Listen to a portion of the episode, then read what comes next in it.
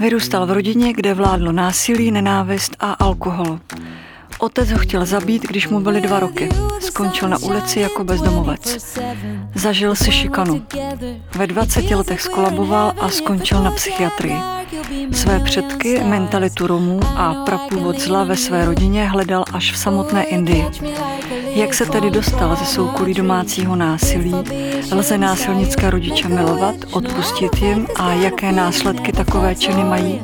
Mi bude dnes vyprávět můj dnešní host, známý zpěvák, skladatel, producent a autor knihy Nepošli to dál Radek Banga, který objíždí školy a firmy, kde motivuje mládež a dospělé programem. Když chceš, tak to dokážeš a nepošli to dál. V pořadu o životě zblízka si s hosty povídáme o tématech, která hladí, ale i trápí naše duši. To je můj pořad o životě zblízka. Každý pátek na www.deník.cz Vítám vás, Radku. Dobrý den. Prosím vás, nezapomněla jsem v tom výčtu toho všeho, co děláte na nic. No, já každý dva, tři roky zkusím zase něco nového. Už jsem se zahrál v seriálech a tak jsem dělal v rádiu a všechno možný. Vidíte, herec, herec tady nemám. No, taky jsem programátor, eh, takže jsem dělával webové stránky. Já jsem toho zkusil v životě fakt hodně. Ale to je dobře, člověk by měl zkusit vlastně všechno, co, co může. Vy jste řekl slovo zkusil jsem toho hodně. Máte pravdu, zkusil. A dala bych tam na začátek velké Z. Je podle vás facka na pohlavek nebo pohlavek výchovný prostředek? No, je možný, že pro uh, některé lidi ano, pro mě určitě ne. Uh, asi jednak proto, že sám jsem zažil, jaký to je, mít, být v takovýchto metodách, hmm. především mojí maminky, a vím, kam to vede.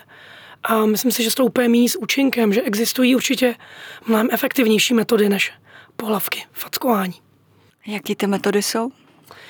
No, já myslím, že, nebo takhle, možná můžu začít tím, co chybělo u nás, to byla komunikace. Myslím, že komunikace je základ. Děti nejsou vůbec hloupí, sám jezdím přednášky už 12 let, takže vím, že i ty nejmenší, ty prvňáčci jsou natolik chytrý, aby pochopili, že udělali chybu. A, a komunikace je základ. No. Máma vás těma fackama vychovávala, nejen fackama, v knize píšete, místo čtení pohádek nám četla maximálně televizní program, nebo nám dala právě těch pár facek? No, ona to je špetku nadsázka, ale zároveň taková smutná pravda. E, máma e, se s náma moc nemazlila, upřímně. Ale na druhou stránku eh, ona to takhle znala, takhle to naučili zase jí. A co si budeme povídat, v 80. letech to bylo jako vlastně normální. Určitě jsme nebyli jediný, kdo eh, v, tako, v takovémto prostředí byl a kdo znal tyhle ty metody fackování, pohlavkování. Prostě byla to jiná doba a já jsem teď viděl nedávno nějaký zajímavý pořad, kde právě vytáhli rozhovory Eh, náhodné rozhovory na ulici s lidmi, kteří vlastně, a ptali se jich, jestli právě, jestli bijou své děti. No jo, jako, no a jestli by teda uh, pohlavkovali nebo fackovali ty dnešní děti, říkají, jo, jako zaslouží si mnohem víc, je to málo. Takže v těch 80. letech to zjevně bylo běžný. Jo. Zcela upřímně, i když si to přejeme, a já si to říkám často taky, protože dvě děti mám, děláte chyby stejné, jako dělají rodiče? A i když je dělat nechceme a říkáme, že je dělat nebudeme? Já bych si tady dovolil, dovolil citovat kousek z mojí písničky eh, Nepošli to dál. Klidně ji zaspívejte. Kde, kde je a přitom stačí málo, chybuješ, nevíš, jak se to stalo. Eh, samozřejmě úplně nejhorší eh, je, když je vám 18 a 20 a vy si třeba vůbec neuvědomujete, co ty rodiče dělali špatně a to jste na nejlepší cestě to dělat taky ale také se může stát, že tu chybu zkrátka uděláte a vlastně ani nevíte, jak jste se tam dostala. Eh, je třeba mít neustálou sebekontrolu a analyzovat sám sebe a ptát se, udělal jsem všechno správně a umět uznat chybu. To je hodně těžký. To máte pravdu. Kde podle vás, Radku, začíná násilí? No je to zvláštní. Eh, po těch 12 letech mě někdy až docela překvapuje, jak si lidé představují to domácí násilí třeba jenom tak, že padne facka nebo, nebo pěsí, ale to vůbec není. Uh, jedna z nejčastějších věcí, kterou, kterou vlastně řešíme, je psychický násilí, který má vlastně úplně stejný efekt jako to fyzický, ne větší, protože když máte holčičku, kterou vlastně ponižují vlastní rodiče, třeba kvůli, jejím, kvůli jejímu vzhledu, že je například uh, obézní nebo tak, tak uh, to na to dítě má úplně jako likvidační následky v budoucnosti. Kdy vám jako dítěti poprvé došlo, že rodina a prostředí, ve kterém vyrůstáte, není, řekněme, standardní? No, já mám takový pocit, že už mi to docházelo částečně už jako když jsem byl dítě. Ale... Vy jste tady zmínil malá holčička, proto mm-hmm. se ptám. Uh, cítil jsem, že to není v pořádku, ale neuměl jsem to popsat. A teprve, když se blížila puberta a já jsem se najednou dostal do jiného prostředí, třeba ke svýmu spolužákovi domů, a nebo jsem třeba i viděl, jak se chovají uh, jiný rodiče k těm svým dětem, tak jsem, já jsem vždycky zvídavý dítě a pokládal jsem hodně otázek. Eh, tady teda teď sedí moje žena, byť není slyšet, ona by vám potvrdila, že já se doteďka mám hodně otázek. Já jsem takový šťouravý dítě dodnes. Jo. Ale myslím si, že eh, tak, tak je to správně. Takže jsem se začal ptát už někdy v deseti, v jedenácti letech, proč oni mají čistý zdi mene. Jak to, že my máme všude díry po zdech eh, a oni ne. Jak to, že oni mají botníky mene to, že oni mají uh, svoje skříně, mine. Jak to, že oni mají všechny nohy na skříních a mine. Jak to, že, tam, uh, jak to, že ten táta na ní opil, jak to, že máma nekřičí. Uh, když to vidíte jinde a kladete si tyhle otázky, tak vám dochází, že u vás doma to v pořádku není. Hned v úvodu knížky nepošli to dál. Začínáte větou, po mámě letí popelník, to byla vaše první vzpomínka na domov, když jste začala knihu psát? Já myslím, že to byla první uh, taková um, kompletní vzpomínka, protože pak si vzpomínáte jenom na kraviny, jak, jak chutnaly lékorky nebo jak voněl Termex. Jo, to, jsou, to jsou takové útržky jenom, ale tohle byla taková, taková živá, první živá vzpomínka, kterou mám jako i teď před očima, kdy letí ten popelník po té mámě. Takže by se dalo říct, že to je taková moje první uvědomělá vzpomínka. A co to s váma tenkrát udělalo, když jste viděl, že prostě táta vzal popelník a hodil ho po mámě? Já jsem začal hrozně brečet. Hrozně strašně jsem začal ječet, ale teprve až, eh, když jsem byl starší, tak mi došlo, že nejzvláštnější na tom bylo to, že ta, ten popelník nezasáhl ani mámu, ani mě, ale já i přesto cítil fyzickou bolest. Hmm. A říkal jsem si, ty to je zvláštní, jak může bolet něco, co se vás ani nedotkne. Hmm. Což si myslím, že je asi dokonalá definice té energie. Co dokáže ta negativní energie? No. Máte, Hradku, nějakou nejhorší vzpomínku, která se u vás doma stala? No, e, mám určitě dvě takové vzpomínky. Jedna, e, když tátovi teda úplně hráblo a začal demolovat celý byt, a demoloval ho naší maminku. To nebylo pěkný, protože to končilo tím, že máma měla střepy v očích, po tváři a bylo tam spousta krve a to fakt bylo ošklivý. To si myslím, že ten táta zašel asi nejdál kam jen mohl. Ale ještě horší bylo, když eh, čapl vlastně jako moje štěňátko, který měl náš vlčák, který já jsem si chtěla nechat. Eh, hrozně jsem uh, potom toužil si to štěňátko nechat, protože se mi hrozně líbilo a stalo se takovým mým smyslem života tehdy. Už jsem si představoval, co všechno budem dělat, jak ho budu vychovávat. A ten táta prostě najednou přišel po opici nebo ještě v opilej, teď už se přesně nepamatuju, jestli byl v opilej nebo po opici, ale jenom vím, jak vlítl do té kuchyně a čapo to štěně a před náma ho zabil. A nejhorší na tom asi je to, že ta maminka mohla odejít, mohla něco dělat to štění nemohlo vůbec nic. To se nemohlo bránit. Tak to, to si myslím, že to mě zasáhlo asi nejvíc. No. Co jste na to řekl tátovi? Asi poprvé v životě jsem mu řekl, že ho nenávidím.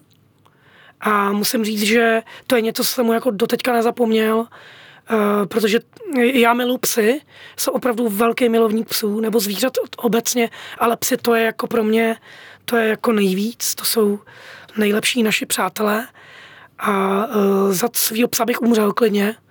Říkám otevřeně, takhle moc ho miluju. A, a takže pro mě, pro mě tohle, tohle, tohle, pro mě to prostě vražda. Jo, někdo by řekl, byl to jenom pes, pro mě to není jenom pes, pro mě to stejně živá bytost jako my a živá bytost se stejnými právy jako my. Takže to, to mě zasáhlo hodně. No. Vy už jste to tady zmínil, že nevíte, jestli byl táta ožralej, nebo měl opici, nebo byl nějakým mezistavu. Myslíte, že to měl na svědomí právě ten rodinný démon zvaný alkohol, nebo to zlo už člověku v sobě třeba má právě proto, že má nějaký vzory, který si nese z dětství? No, já si myslím, že v případě mý rodiny a mýho otce to bylo vlastně ruku v ruce, jo? jakože ten alkohol tam sehrával zásadní roli, protože mm, troufám si říct, že to, co on třeba prováděl mámě, tak střízlivý by neudělal. Jo? Možná by řval, možná, možná by byl nepříjemný, protivný, ale, ale myslím si, že by třeba neudařil. Jo? On to dělal výhradně opilej, ale na druhou stránku uh, už jsem za těch 12 let přednášení slyšel tolik příběhů od, uh, nejen od dětí, který se mi často svěřují, ale i vlastně od uh, žen, který prožívali domácí násilí. Že, si, že jsem přesvědčený o tom, hluboce přesvědčený o tom, že jsou tam i ty vzory. Jo, který, když se nezvládnou, když uh, vy si to neuvědomíte a posíláte to dál, tak samozřejmě to má tendenci spíš se to nám zhoršovat. Jo. Ale paradox, který mě teď napadl, že třeba můj táta, jsme se o tom jednou snad jako bavili, a on mi na to řekl, že on, eh, že on je lepší než jeho táta. Že on nás přece nebije. Uh-huh. Říkáme, no, jako táta mě mlátil lopatou po hlavě, když mi bylo jedenáct, tak, mě, tak mě třeba malem zabil lopatou. Já nejsem jako můj táta, já vás nebiju. Ale neměl vůbec problém nás vyhodit jako s horečkama třeba do sněhu se zápalem plic, s tím jako problém neměl, nebo nás nechat klečet na hrášku a takovýhle jako hnusy, eh, nebo nám nadávat, jo. To, to ne, jako prostě, to, to jako problém neměl. Takže paradoxně on měl pocit, že on to neposílá dál. A když si to zpětně tak nějak zanalizuju, tak uh, zvláštní na tom je, že to částečně tak vlastně asi bylo. A co máma?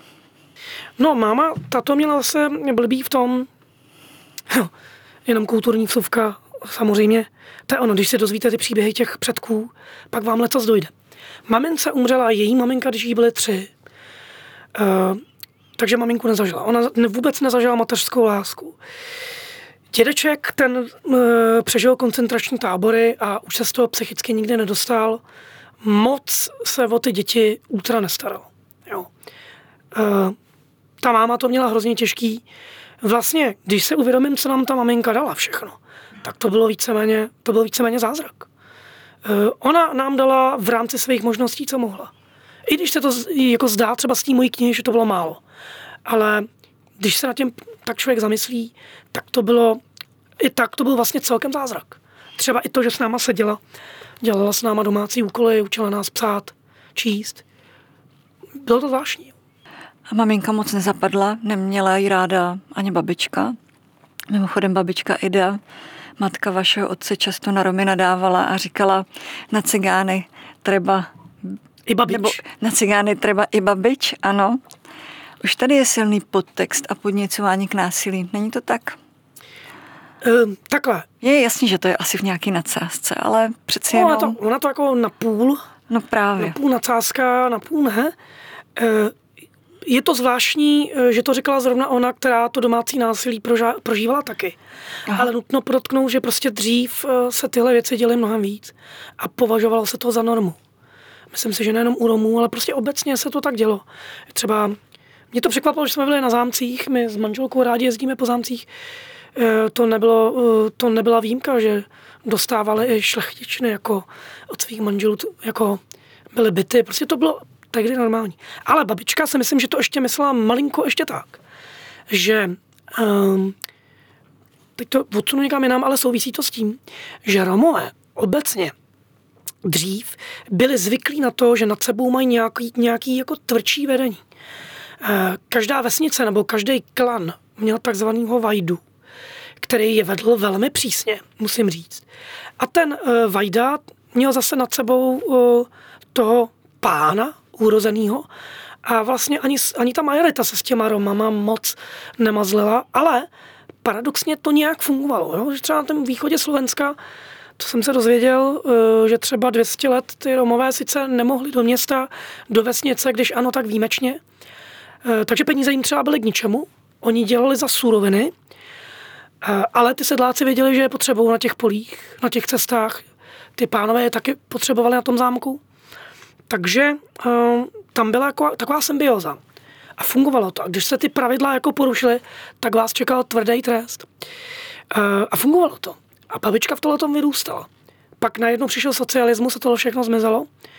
A když ten socialismus padnul a začaly devadesátky, tak uh, se to prostě zvrhlo, protože na Romy nikdo nemyslel, Vajdové už tu nebyly, tradice už taky ne. A vlastně obrovským způsobem rostla kriminalita u nás. No a babička hodně narážela na tohle, jo. že tohle Romům asi ten byč jako, jako chybí. Když jste pochopil, že se dá žít jinak, kolik vám tenkrát bylo let? Narážím tady na sousedku, která vám na místo rodičů četla knihy, na, na druhou sousedku, jejíž rodina skončila v koncentračním táboře a která vás nechávala učit se ve svém bytě a ukázala vám, jak má vypadat kultura stolování pro mnohé, bych řekla naprostá samozřejmost.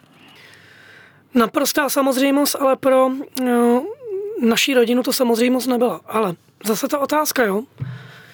Kdo to měl naučit je ani, ani oni, teď moje maminka v životě nebyla v nějaký luxusnější restauraci nebo jako v lepší restauraci. Hmm. Moje máma nebyla ani do, do svých 40 let nebe, nebyla ani v, typ, v pitovém fast foodu. Jo. Máma neznala vůbec svět, táta taky ne. Uh, takže to je ono. No. Proto já říkám, že ta maminka nás naučila jenom to, co mohla. Ale ty sousedi nebo vůbec to moje okolí, já jsem měl obrovský štěstí na lidi. Že tím, že jsem byl zvídavý dítě, byl jsem nekonfliktní a poslouchal jsem, já jsem opravdu, já jsem byl skoro až, jsem se jevil až blbej, v tom, že by se mě řekli, když mě bylo pět let a tady bych se sedla, vy byste mě řekla, Radunko, buď tady, hraj se, nikam nechoď, tak kdybyste tím, tam přišla za dva, za dva roky, já tam furt budu sedět, zřejmě.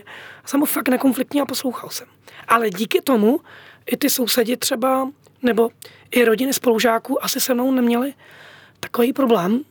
A když jsme u těch uh, spolužáků, tak si myslím, že úplně nejzásadnější bylo, když, já nevím, jsem bylo 11, 12, už to přesně nepamatuju, ale vím, že jsem byl u spolužáka jednoho a viděl jsem právě jejich byt, jak žijou a viděl jsem tam třeba, jak jeděj, jak mají uspořádané ty věci a najednou z ničeho nic jako, jako když zmáčknete nějaký zázračný čudlík.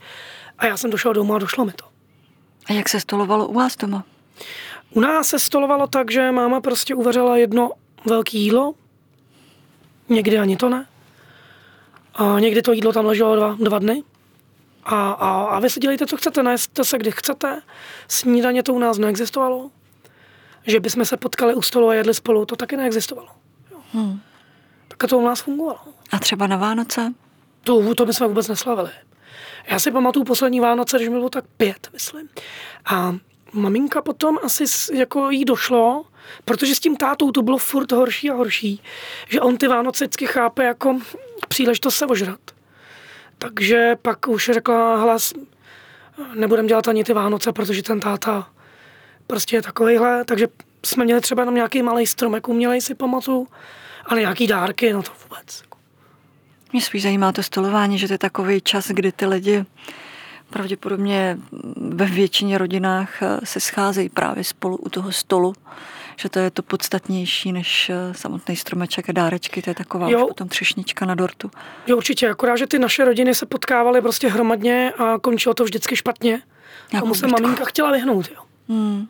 Rozumím. Hmm. Maminku popisujete jako přísnou, že vám nic nevysvětlovala, že to nahrazovala fackami nebo řeváním na vás. Víte, když jsem četla vaši knížku, hledala jsem odpověď na otázku, když dokázala být hrubá na vás děti, uměla vás třískat, proč nedokázala to tež u svého manžela? Vždyť sama přeci dobře věděla, jaké to je, když je člověk bytej, když je ponižovaný, když je zahnaný do kouta, když se na něj křičí a vás děti nechala se na to dívat. No, u nás to bylo asi nejzvláštnější v tom, že já se, já se často ptám třeba dětí, proč se, proč se myslí, že ta moje máma s tím člověkem mi přesto zůstávala. Hmm. A oni pak oni říkají většinou strach, jako peníze. Ale já jsem si stoprocentně jistý tím, že ten jediný opravdový důvod byla láska. Ona ho jednoduše milovala. Nemohla si jednoduše pomoct. Sám to nechápu, ale prostě to tak bylo. Takže uh, máma vůči tomu tátovi, ona, ona měla takový chvíle, kdy nás i sebe dokázala přesvědčit, že třeba, že třeba odchází, že se rozvádí. Už to bylo na, na papíru, a, ale pak ten táta byl střízlivý. No. A couvla. A couvla. A takhle to bylo celý život až do její smrti. Jo. A já jsem jí dokonce poslal e, za jejich ségrou do Irska. A říkal jsem jí, že se nevracej. Dožij tam, prostě aspoň kousek života si užij. Teď e, tam máš ségru, my jsme domluvený, budeme ti posílat peníze, ty se nebudeš muset o nic starat a budeš mít hezký život, aspoň chvilku. A ona se stejně i z toho Irska vrátila zpátky. Byla to láska určitě, bohužel. No. Když jste Radku viděl jako dítě, jak otec matku bije, jak na ně křičí, ubližuje jí, měl jste chuť někdy zasáhnout? Um, to byl upřímně taky jeden z důvodů, proč eh, já jsem vlastně uh, se nevrátil domů protože to bylo takový jako, já jsem byl napůl vyhozený, napůl jsem odešel, to bylo takový jako, to celý souviselo s tím, že si pamatuju, že jsem byl u psychiatričky, že jsem jí, když jsem jí vysvětloval ten můj stav, který mám, a ona říkala, tak to popiš. Říkám, no, když ten táta začal dělat něco takového, tak já jsem měl najednou pocit, že jsem jako vyplej. Že jsem jako sloup, všechno kolem mě se děje jako, a já to jenom pozoruju a ten můj mozek jenom, jenom mi předhazuje, co se děje. Ale Není tam takový to, není tam ani strach. Prostě, a ona říká, no, to váš tatínek může být taky rád, že jste ho v tu chvíli nezabil. Protože to je vlastně obrana toho, té psychiky, obrana toho organismu, kdy už je to tak, jste tak přetížená, ty emoce jsou na takovém, jsou tak napnutý, že ten mozek vás radši vypne. Ale to je vlastně ta nejhorší možná situace. A já jsem hmm. si to uvědomovala, když eh, jsem najednou byl opravdu rozhodlý, že toho tátu zabiju. Jo. Že prostě to ukončím, že ho zavraždím a já tak rozumím těm dětem, který to udělají, jo, protože to je, to může být půl minutka, to může být deset vteřin.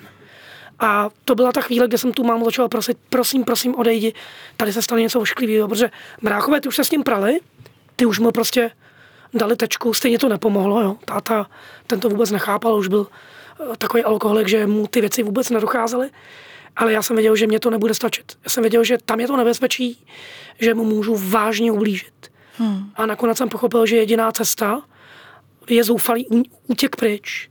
A odmítal jsem se jako vrátit. Pak, se, pak třeba několikrát jsem se o to pokoušel, že tam třeba na chvilku pojedu a uvidím, jak to, jaký to bude. A vždycky, když přišel ten stav, to bylo do dvou dnů, do dvou dnů jsem ten stav měl, tak jsem se otočil, vzal jsem si pár svých věcí a zase jsem odešel. A neskusil jste někdy zavolat třeba policii? Jejda policie, ta u nás byla jako doma. Jenomže já si dokonce myslím, že jeden ten policajt chtěl mamince fakt hodně pomoct. Mm-hmm. Opravdu. On jí říkal, řekněte jenom, že vás mlátí. Jenom tohle mi řekněte, já to celý zařídím. Ale máma všechno popřela, my jsme mlčeli, my jsme se báli, nebo jsme si mysleli, že tím chráníme tu maminku, tím, že bude mlčet. Samozřejmě blbost, nikoho jsme neochránili. Ale pak už jsme s tím i přestali, protože jsme pochopili, že to máma pomoc nechce. Jak často se opakovaly tyto pijácké hlučné večírky, řvaní a hádky? To byly takové vlny. Uh, mohlo se stát, že u nás byl měsíc klid, taky to mohlo být třikrát do týdne. Tak to mohlo trvat třeba 14 dní v kuse. Jo, to bylo různě. No. Takže vyspat se do školy nebylo myslitelné, jak na vás pak ve škole učitelky koukaly nebo učitele? No to bylo asi na tom nejhorší, že máma teda byla přísná i v tom, že ji vůbec nezajímalo, jestli jsme spali pět hodin nebo dvě. Prostě padejte do školy a tečka. Uh, takže my jsme byli s bráchama často chodící zombí. Uh, taky si to jedna moje třídní učitelka začala všímat. Že s náma něco není v pořádku, že usínám v lavici, že nevnímám, že jsem úplně mimo. A nevím, jak to vytušila, ale myslím si, že od začátku asi věděla, co se u nás doma děje. Mimochodem, můj táta ji nenáviděl. Oni se jak pohádali jednou. Už nevím, jak se to stalo, jestli, jestli ona přišla před barák nám něco, něco, ale ona to věděla. Jak. Takže ty učitelé pak, když to asi jako cítili, nebo se to i dozvěděli vodní, tak eh, samozřejmě taky jim to bylo nepříjemné. No. Na třídní schůzky tam chodila jenom máma, pak už ani ona ne. Eh, bylo to pro ně i smutný asi ten pohled na takový dítě. No. To je ta paní učitelka, kterou popisujete, která vám nakonec doručovala svačiny a která vás i později doučovala, protože vám říkala, že máte navíc? Přesně tak. To je, eh, to je paní učitelka, se kterou jsem doteďka v kontaktu. Je to moje účetní, Mimochodem už to nedělá, už neučí. Ale právě, že ona pro mě znamenala hrozně moc. V tom, že eh, ona ta věta, eh, ty máš navíc, ona je hrozně hluboká, když je hrozně jednoduchá. Protože si myslím, že v těch dobách mi ona věřila víc než já sám sobě. A hmm. věřila v ten můj potenciál. A ta věta ve mně zůstala do dneška a do dneška se jí řídím. Protože vždycky máme navíc. My vždycky můžeme překonat sami sebe, o tom jsem zcela přesvědčený. A měli bychom o to každý z nás usilovat. Vy jste byl dobrý student. Všimnul si u vás doma někdo, že jste chytrý, že se učíte a máte výborný prospěch? No to určitě. Já si pamatuju, jak táta, když jsem dostal poprvé znamenání, tak vzal to moje vysvědčení a objel celou rodinu, to má po mně, to má po mně. A já jsem te- tehdy prohlásil něco v tom slova smyslu, jakože kdybych byl to po tobě, tak už jsem na hlavním nádraží a, a jsem možná mrtvej, možná se uchlastám. Ale pak jsem se dozvěděl, to vás pobaví, že můj táta byl ve skutečnosti velmi chytrý dítě. Jo. On byl první Rom v jeho vesnici, který dochodil devátou třídu základní školy. Dneska se tomu smějeme, ale tehdy Tenkrát. to fakt něco znamenalo. A tady dodám, že já jsem měl s tátou pár rozhovorů v životě, kdy on mi dokázal, že fakt není hloupej. To je taková škoda. Kdyby ten táta šel na to lačení, něco se sebou dělal, to mohl být úplně jiný člověk. E, takže e, vši, všimli si toho samozřejmě. A jednou pronesla moje máma hrozně vtipnou větu, já se jenom zeptám manželky, jak to bylo, kdy, jo, máma mluvila s mojí tchýní a, a ona říkala, Ježíš Mariano, on když byl malý, no já jsem, já jsem nevěděl, co z něj bude, on se furt jenom učil. Jo, a říkala to tak smutně. Tak to bylo vtipný, no. Vy jste, Radku, ale nakonec skončil na ulici jako bezdomovec. Proč? No, eh, jednak, eh, jednak proto, že jsem prostě nechtěl ublížit tomu tátovi. Já jsem si řekl, že radši bezdomovec než vrah. Taky ve mně rostla obrovská rebele, já jsem začal poslouchat hip-hop eh, a Jo, to bylo takový to období 13-15 let, kdy začala ta první spoura. Jo. Já jsem taky tehdy byl hodně takový jako pankáč. Mně to bylo jedno, kde se vyspím. Já už jsem vlastně od 13 let utíkal z toho domova běžně. A já jsem pochopil, že přežít není zas tak těžký. Jo. Stačí vám se někde jako vyspat a moc jsem neřešil, co bude. Jo. Akorát jsem nečekal, jak to skončí. Pak to bylo pak byly takové chvíle, kdy to bylo fakt jako hodně tvrdý. Třeba když už teda spíte v rozbitém baráku a nemáte co jíst a musíte sbírat drobný někde pod bufáčem, abyste měli prostě na rolíky, to už je jako hnus. No. Ale měl jsem štěstí na lidi, hodně, hodně mi pomáhali kamarádi a já, se, já to nelituju, že jsem to udělal. Jako. Na té ulici, já jsem byl na té ulici napůl dobrovolně, ale vím, že mě to zachránilo život.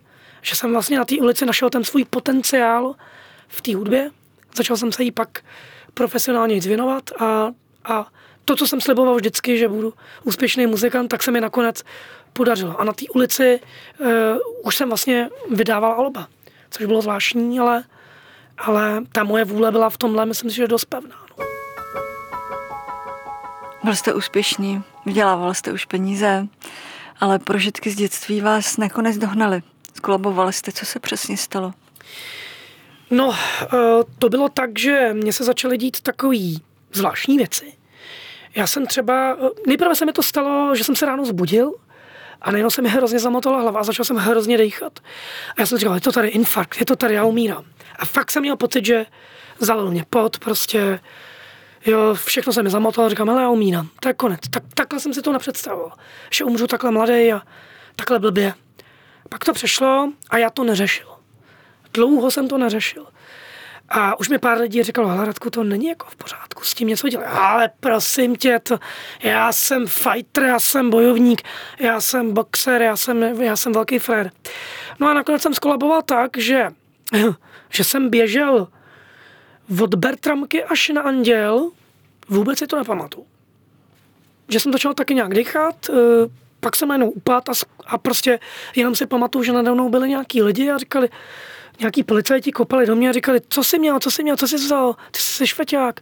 A já nebyl schopen ani odpovědět. Pak se tam zjevila moje tehdejší přítelkyně, taky nevím, jak se tam zjevila, co jsem jí napsal, nevím. A, a odjeli jsme, přijela sanetka, ty na mě jako nám koukli, ale nevzali mě. A ona mě, protože jsem mi udělal líp, tak mě dala ale ta bývalá do uh, tramvaje a vodili jsme že jako pojedeme domů, ale udělal jsem mi zase zle. Ty řekla, ne, ne, ne, ty půjdeš prostě tady na motor, okamžitě jdeme. Tak jsem tam přišel, tam už jsem skolaboval znova a pak si už jenom pamatuju, že jsem se probral jakoby v té, uh, jak se tomu říká, ne čekárně, vlastně na lůžku. Ano. A, a vlastně jsem vůbec nevěděl, co se stalo. A přišel jsem za tím doktorem a on mi dal doporučenku na psychiatrii. A já říkám, jako proč? Já jsem si myslel, že on mi přijde říct, že prostě mám nemocný srdce nebo něco. A on mi říkal, že mi po fyzické stránce není vůbec nic. Že jsem psychicky skolaboval. Vůbec jsem tomu nevěřil. A ještě nějakou dobu jsem tam nešel. Ale pak mi to nějak nedalo, tak jsem teda šel k té doktorce, kterou on mi doporučil, což byla paní doktorka Šmolíková. No tam mě rozebrala úplně na šrouby. A teprve tam, když jsem jí začal vyprávět ty hrůzy, jsem si u, začal uvědomovat, čím, že jsem to vlastně prošel. Jo. Protože vlastně mě znervoznilo, že ona je nervózní z toho. Z toho, co jí říkám. No a uh, pak mě to, pak najednou uh, jsem se dozvěděl, že mám těžký poruchy spánku, panické ataky a že je potřeba tu psychiku nějak spravit. Já jsem se třeba například dva roky učil spát. Čekali mě antidepresiva, protože ona mi vysvětlila, že to moje podvědomí stále čeká na tu hrozbu, i když už tam žádná není. Já stále čekám, že přijde ten táta a něco provede. Takže, a to podvědomí, to jsou podvědomí programy, které jen, jen tak nevypnete. Hmm. Takže, takže, a tak doktorka mi zachránila život nakonec, bych řekl, protože eh, to já jsem nejenom neškolaboval, já jsem měl i, já jsem měl i problémy se stravováním. Prostě ta psychika má ohromnou moc nad vaším tělem. No. K té poruše spaní vás ale trápila i nějaká noční můra v podobě snu, opakující se sny nám přiříkají, že není něco vyřešené. Vyřešil ano. jste svoji noční můru? Ano, uh, mně se to zdálo od malinka a já jsem si to velmi dlouho vysvětloval jenom jako podvědomý nějaký strach, že mě vlastně táta vytáhne z postele a vlastně vyhodí mě z okna. A zdálo se mě to furt dokola. Eh, než jsem se nakonec dozvěděl, to, což bylo takový hodně hustý, protože to byl telefonát. A vlastně najednou ten táta jako asi podnapilej vlastně řekl, já jsem tě z toho okna měl vyhodit. A já jsem začala na tu mámu jako apelovat, hele, co to ten řekl? Co, co to znamená, jak, jak mě měl vyhodit? A ona mě to řekla. Mě bylo, já už ani nevím, kolik mi bylo, už jsem byl starší. A to mě teda šokovalo úplně.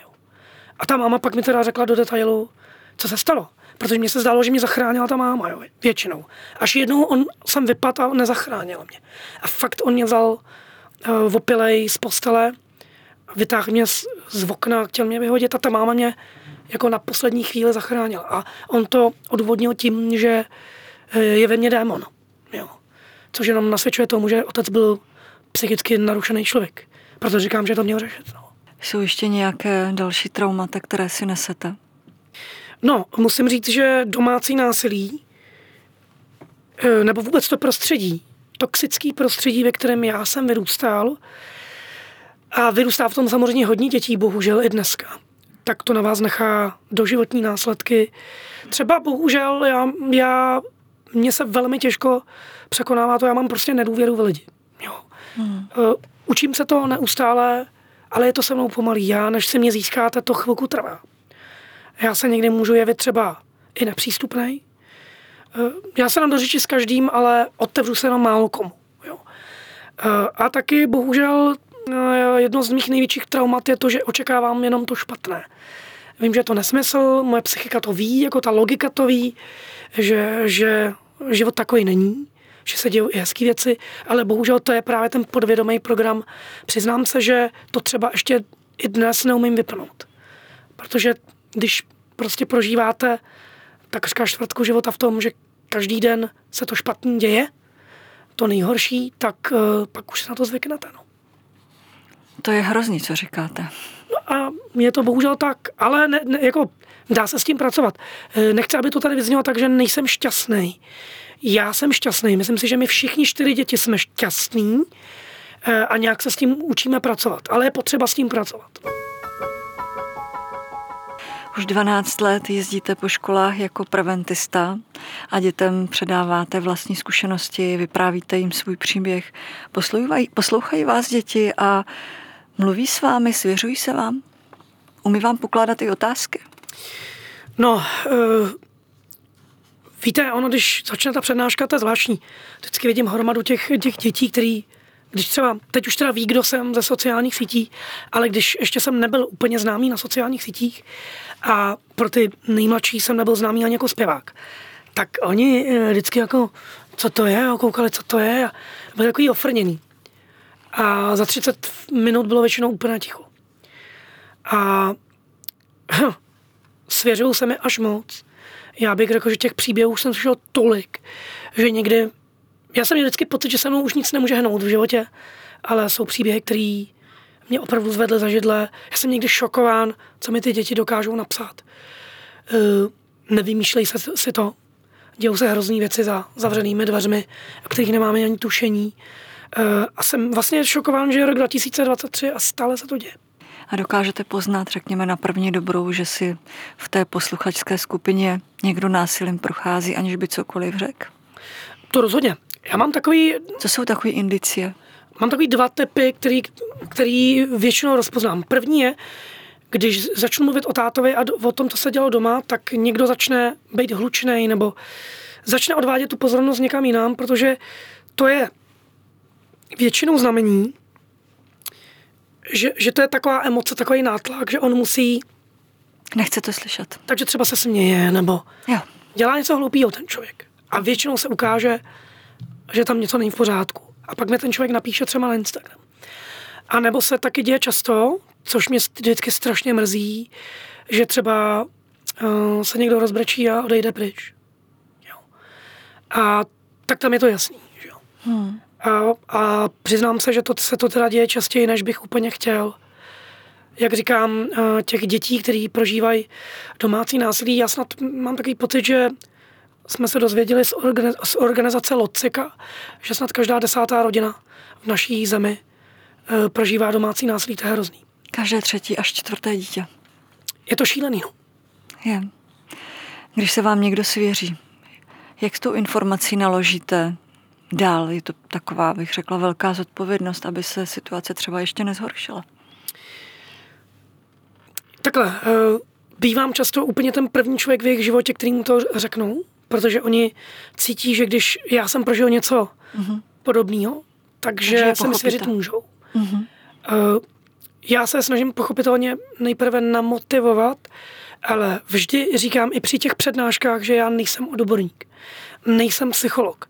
Čili když vycítím, a to většinou tak je, že už eh, tady ta odborná pomoc by byla potřeba, tak se snažím nasměrovat právě tam. Eh, do jisté míry Eh, jim zaručuju určité mlčení, čili já je k ničemu nenutím, já hm, asi bych si to neodpustil, kdybych je jako úplně naprášil, když to řeknu takhle. Kdybych viděl, že se tam děje fakt něco nezákonného, nějaký trestný čin, tak to bych prostě nahlásil. Bez čekání. Jasně. Ale většinou se snažím velmi citlivě a pomalu přesvědčit, aby vyhledali právě tu odbornou pomoc. Kromě dětí pořádáte přednášky pro dospělé a firmy. Zajímá je to? Je to navázání na knihu Nepošli to dál? E, rozhodně. Myslím si, že e, ty dospělejší hodně zajímá, zajímá ta motivace. A ty moje názory na život, což jsem za to strašně rád. Je mi 41 let, ale myslím si, že e, myslím si, že, jsem, že mám takové zkušenosti, že už něco jako můžu těm lidem říct nebo poradit.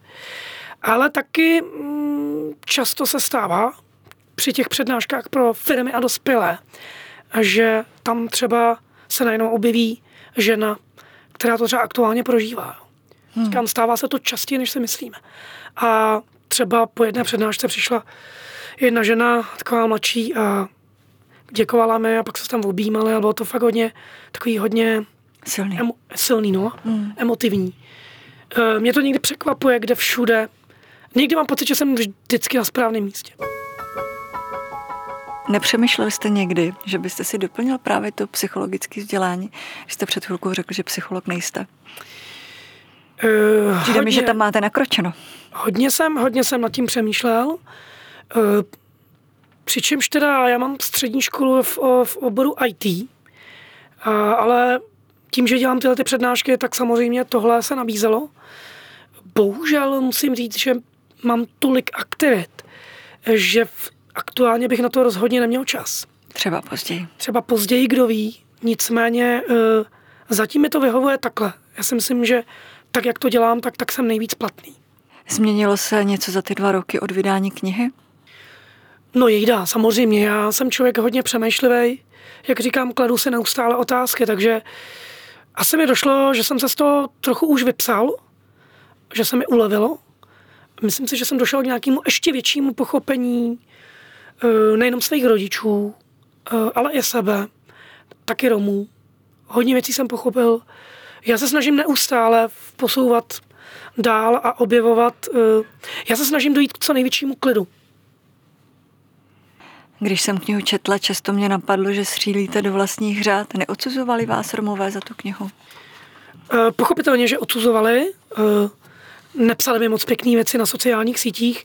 Nicméně bylo to proto, že nejenom ta kniha, ale myslím si, že i některé mý výroky nebyly úplně správně pochopené je to i částečně moje chyba, protože jsem si možná neuvědomoval, jak, jaká je romská mentalita a Romové moc nerozumí mým větám, jak je myslím. Možná jsem mohl, mohl použít jiný formulace třeba. Nicméně uh, jsem taky uh, si psal z mnoha Romy, uh, který nakonec, když jsme si třeba psali na uh, sociálních sítích, to pochopili, jak jsem to myslel. A vlastně uznali, že na tom, co říkám, něco je. Já stále tvrdím, Romové na Romové. Myslím si, že každý z nás by měl být schopen unést nějakou kritiku. Nebo sebe kritiku. Já sám s tím mám obrovský problémy. To mám musím opět přesvědčit, tady můžete se přesvědčit u mý ženy. Já, když mi něco řeknete, nějakou kritiku konstruktivní, tak moje první reakce je, že se naštvu vždycky. Mě musíte dát den, dva, to je moje povaha. Já jsem beran, typický skopec, paličatý. Já vám rozumím, já jsem taky beran. A, ale dejte mi dva dny a já se uklidním a pak nad tím začnu přemýšlet. Já si myslím, že hodně Romů taky potřebovalo jenom čas, aby se třeba zamysleli nad tím, co tím myslím. A trvám se na tom, eh, na některé věci, které jsem řekl. Prostě musíme být schopni u nás kritiku, byť je to těžký, jenom my Romové můžeme udělat s našimi problémy něco, co je potřeba. My musíme začít u sebe. A stále taky věřím, že vzdělání je pro nás klíč je to alfa omega, to musíme jednoduše zlepšit. No. Dokážete si vybavit, eh, co vám vyčítali nejvíc? No, oni, oni měli pocit, že jsem je nějakým způsobem jako zradil. Uh-huh. Já sám úplně moc dobře nechápu čím nebo proč, ale myslím si, že to je celý o tom, já to vlastně v té knize popisuju velmi dobře. My máme prostě obecně velmi, my máme obrovský problém s tím přijímat tu kritiku zvenčí. No. To o tom, o tom to celý je. Ale já věřím, že v budoucnosti za 10-15 let se k té knize ještě mnoho Romů vrátí a pochopí, jak to bylo myšlené. Já jsem určitě nechtěl jako nikoho poškodit, to, je to úplně naopak. Já se snažím Romy někam posunout, jsem sám Rom pro Bůh. A já vím, že my se můžeme posunout jedině tak, že budeme schopní uh, u nás tu kritiku. I já se ji snažím unít. Protože Naučil mě to můj bývalý producent Milan Pešík. On říkal, já tu nejsem od toho Radku, aby ti říkal, co bylo správně. Já ti nejsem proto, abych ti dal cukříček a, a, a hladil tě po hlavičce a říkal, ty jsi ale šikovný radunko moje, ty jsi ale skvělej, ty jsi udělal skvělé. Já jsem tady o to, aby ti říkal, co bylo špatně, to tě posouvá dál. Dneska zpětně jsem za to hodně vděčný, za tuhle tu školu uh, pana Pešíka, protože mě opravdu to ta kritika, ta vás posouvá dál. My s manželkou jako s mojí manažerkou si vždycky řekneme, co bylo špatně, aby jsme to příště nedělali. Říká Radek Banga. Děkuji za návštěvu v pořadu Životě zblízka. Přeji vám Radku, ať se vám i nadále daří A vám, milí posluchači, děkuji za přízeň a pokud máte tip na zajímavý téma nebo příběh, můžete mi napsat na e-mail bohumila.ciháková zavináčdeník.cz Od mikrofonu vás zdraví Bohumila Čiháková a můj dnešní host Radek Banga. Děkuji za návštěvu. Mějte se krásně.